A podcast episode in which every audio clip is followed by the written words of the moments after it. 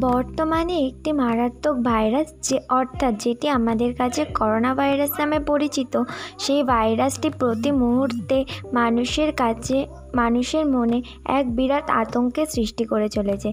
এই ভাইরাসটির হাত থেকে রক্ষা পেতে আমাদের সাহায্য করে চলেছে বহু ডাক্তার ও পুলিশেরা। তেমনই একজন পুলিশকর্মী হলো আমাদের গ্রামের রাজু, যে এখন বর্তমানে আমাদের এই পরিস্থিতি থেকে উদ্ধার পেতে সাহায্য করছে অন্যান্য পুলিশকর্মীদের মতো। প্রতিবারের মতো এবারও রাজু তার কাজ শেষ করে বাড়ি ফিরেছে কয়েকদিনের জন্য। কিন্তু বাড়ি ফেরার পর সে হঠাৎই অসুস্থ বোধ করতে লাগল।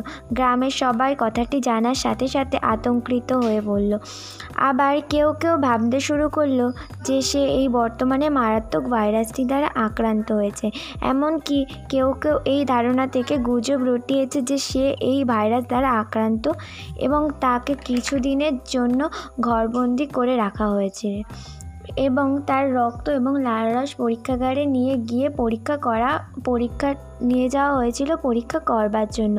কিন্তু পরীক্ষার ফলাফল থেকে জানা যায় যে, সে এই এই মারাত্মক ভাইরাস, অর্থাৎ করোনা ভাইরাস দ্বারা আক্রান্ত হয়নি। এবং অবশেষে জানা যায় যে, আমাদের বর্তমানে যে লকডাউন চলছে, সেই লকডাউনে কেউ যেন এই এই লকডাউনকে উপেক্ষা করে কেউ যেন বাইরে না বেরোয়, সেই কারণে সে বৃষ্টিতে ভিজে তার কাজ সম্পন্ন করেছে। এবং সেই কারণে সে এরকম অসুস্থ হয়ে পড়ে, যাকে নিয়ে আমরা এত ভয় পাচ্ছিলাম এবং তাকে দূরে সরিয়ে রেখে দিয়েছিলাম দেখা যাচ্ছে যে সে শুধুমাত্র আমাদের ভালোর জন্য নিজের নিজের জীবনের পরোয়া না করে তার কাজ করেছে।